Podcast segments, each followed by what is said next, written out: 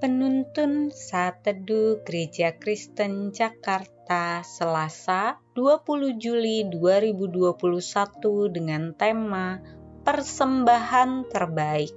Firman Tuhan terambil dari Roma 12 ayat 1 dan 2 berkata demikian.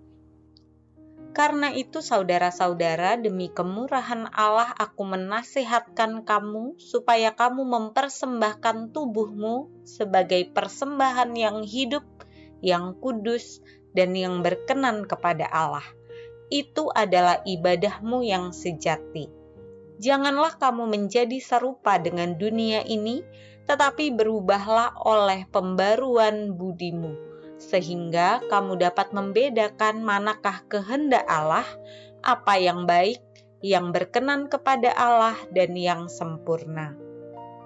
Seorang anak diberi sekantong penuh jeruk untuk dimakan bersama dengan teman sekelasnya. Ketika masuk ke kelas, anak ini dengan penuh semangat membagikan kepada teman-temannya satu persatu. Makin sedikit jumlah jeruk di kantongnya, makin turun semangatnya untuk memberi. Hingga akhirnya tersisa dua buah jeruk dan masih dua orang yang belum mendapat.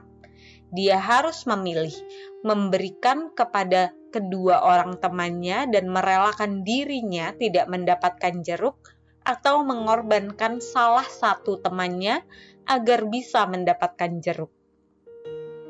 Sukacita dalam memberi sering kali berbanding terbalik dengan jumlah pemberian. Semakin besar pemberian, sering kali semakin kecil sukacitanya.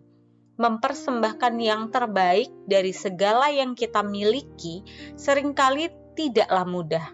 Menuntut pengorbanan, kerelaan, dan kesediaan untuk mempercayakan hidup kepada Tuhan. Meski tidak mudah, tetapi layak dan harus dilakukan, sebab setiap hari Tuhan memberi yang terbaik bagi setiap orang yang percaya dan berharap kepadanya.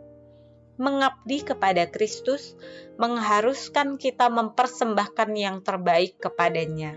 Persembahan terbaik tidak berbicara soal banyaknya jumlah uang dan tenaga yang diberikan untuk pelayanan, tetapi seluruh hidup kita Hidup yang dipersembahkan kepada Kristus adalah hidup yang bersedia diperbarui hari demi hari seturut dengan kehendak Tuhan. Karena kita menyadari bahwa setiap hari seluruh hidup kita adalah ibadah kepadanya.